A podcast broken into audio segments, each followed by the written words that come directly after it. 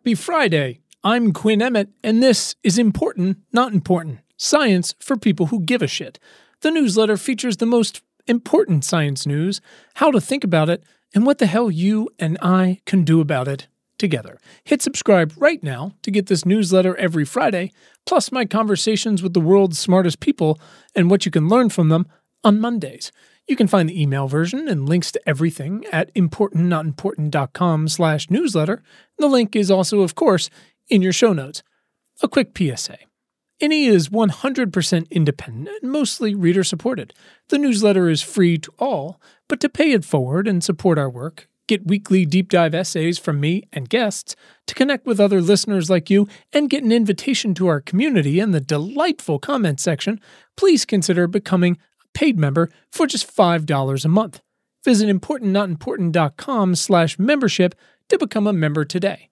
Lastly, today's newsletter is brought to you by our friends at Beehiiv. What's Beehiiv? It's the newsletter platform built for growth, and it's where our newsletter comes from.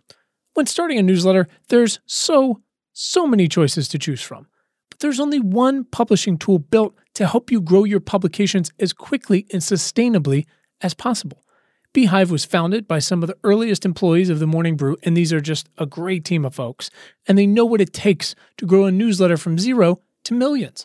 The all in one publishing suite comes with built in growth tools, customization, and best in class analytics that actually move the needle. It's an all in an easy to use interface. I love it. Not to mention, it's got responsive audience polls. We haven't done one of those yet. A custom referral program. You love it. SEO optimized web pages, and so much more. So, look, if you've considered starting a newsletter, there's no better place to get started and no better time than right now. So, go to beehiiv.com, and that is B E E H I I V.com to get started for free. No credit card required.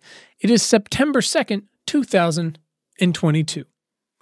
In climate change news, so I said passing IRA was the end of the beginning, a new day for sexy industrial policy, green diplomacy, and the fight to slow the climate crisis. And the US is suddenly a nation with a new glimmer of climate credibility. Solar news, the country's largest shop, First Solar, is investing $1.2 billion into a new factory in the southeast. In car news, Honda and LG announced a $4.4 billion EV factory in Ohio.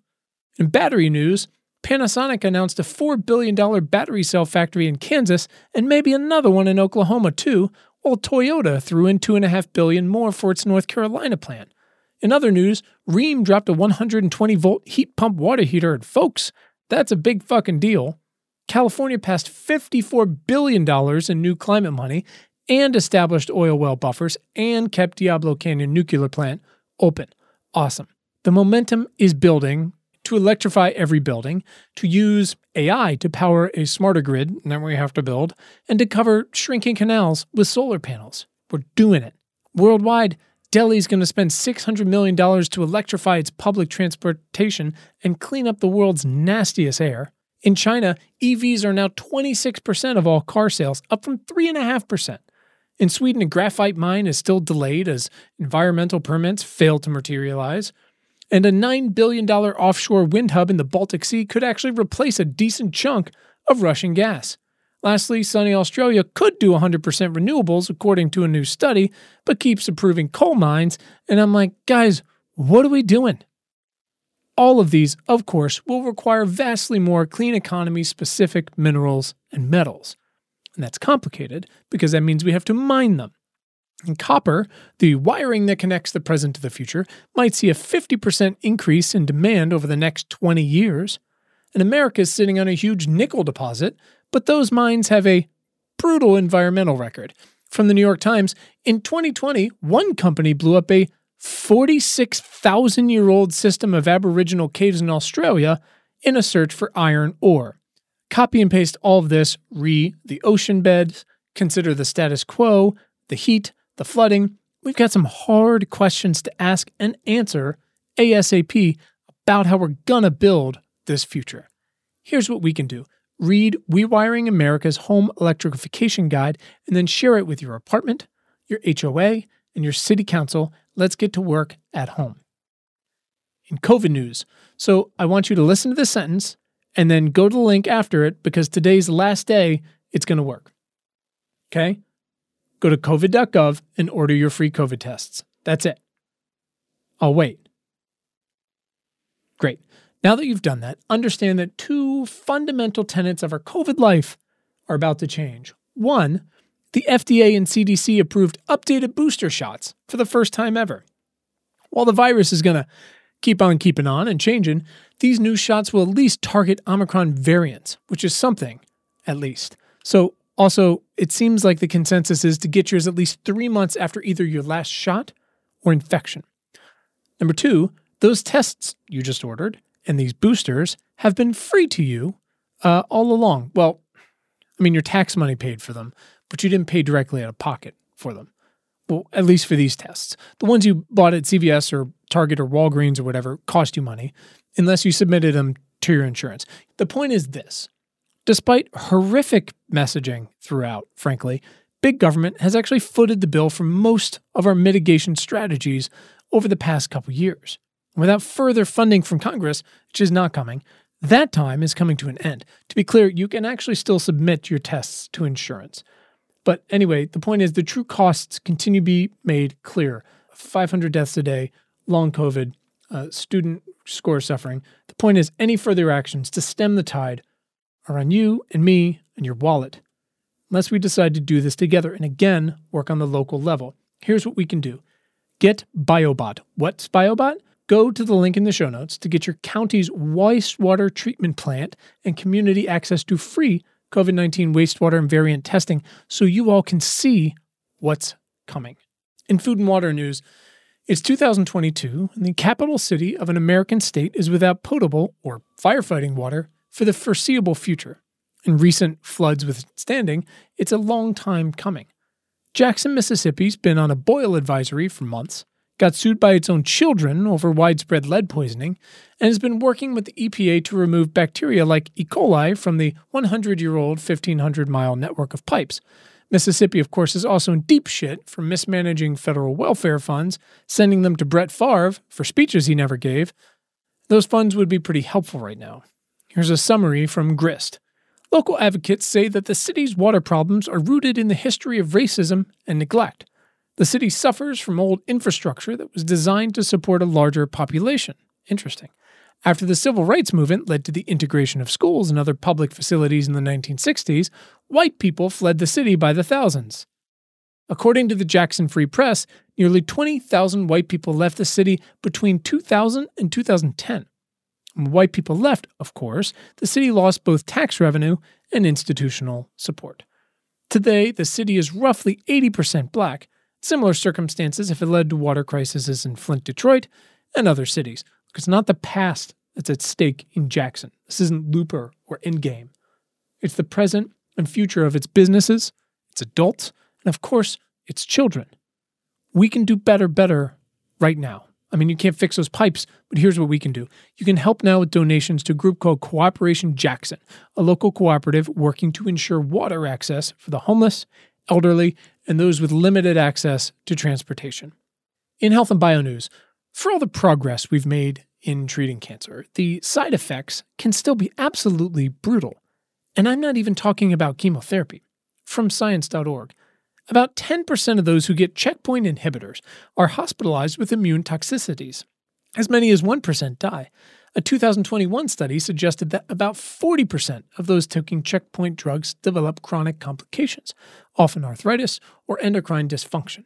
And they said when people have four months to live, the risk makes sense, said Kerry Reynolds, an oncologist at Massachusetts General Hospital. For less advanced cancers, the risk profile changes and doctors crave more information about who stands to benefit. Now, look, the market for these immunotherapy treatments, measured in eligible patients and thus revenue potential, is growing big time, and that's great because it can help a lot of folks. But to minimize side effects and still unleash the power of the drugs, Dr. Reynolds and friends at MGH and Duke have pioneered algorithms and trials to understand which cell populations and signaling pathways are behind the complications in different patients. I am, of course, cheering for them. Here's what we can do. September heralds the 10th annual Million Mile from our friends at the Alex's Lemonade Stand Foundation. It's a month long movement challenge that funds researchers so they can find better treatments and more cures for childhood cancer. Because truly, folks, fuck kids' cancer. Truly. So, I've started a fundraising team. I've committed to one 100 miles of some sort of distance over the month and $10,000 raised. You can join Team Important Not Important at the link in your show notes. In computer news, you've never heard of Fog Data Science LLC. Why would you? But they've heard of you and have given your location data to local law enforcement agencies across the country, and without warrants. From the Associated Press, the company was developed by two former high ranking Department of Homeland Security officials under former President George W. Bush. Sure, why not? It relies on advertising identification numbers, which FOG officials say are culled from popular cell phone apps such as Waze, Starbucks, and hundreds of others that target ads based on a person's movements and interests, according to police emails. That information is then sold to companies like FOG. They said it's sort of a mass surveillance program on a budget, said Bennett Cyphers, a special advisor at the Electronic Frontier Foundation, a digital privacy rights advocacy group. So, to the few details about the company and its practices, having sold billions of data points about over 250 million devices, painting basically a picture of your daily life, again, often without warrants, do those help skirt the Fourth Amendment? Maybe. The good news the FTC is finally going after data brokers. Last week, they sued Kakava, Kakava, Kachava, who knows, a similar company, because the bartering of such identification data is likely to injure consumers through exposure to stigma, discrimination, physical violence, emotional distress, and other harms. I think it's clear that I fundamentally am against the unregulated intrusion of surveillance into our everyday lives. And I am glad to see, especially in light of Dobbs, more pressure to rein in these practices. Here's what we can do. You should read the wired coverage of the data brokers situation from this week. And of course, also throw a donation over to the EFF. Here's 11 things from my notebook this week. The Calm app's credentialed head of science bailed on the company. Why? YouTube is going to go ahead and label election videos and search results to prevent disinformation. An incredible investigation of deaths at the border from Yessenia Funes Asphalt school programs in Los Angeles are 145 degrees this week. It's time to paint your roof white. And an update Google Maps will actually start labeling abortion providers. Thank you to everyone who worked hard on that. Can we grow new organs inside of people? Germany's cheap train tickets saved almost 2 million tons of emissions last year. Someone's developed enzymes that could eat and recycle your shoes. France became the first country to ban fossil fuel ads.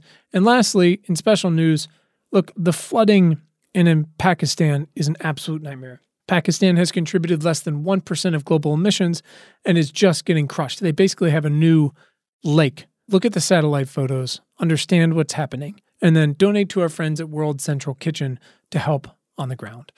That's the news for this week. Please hit subscribe to get next week's news and tips straight to your feed. To go deeper, visit importantnotimportant.com slash newsletter. To become a member, go to slash membership. Thanks for being a part of our community, and thanks for giving a shit. Have a great weekend.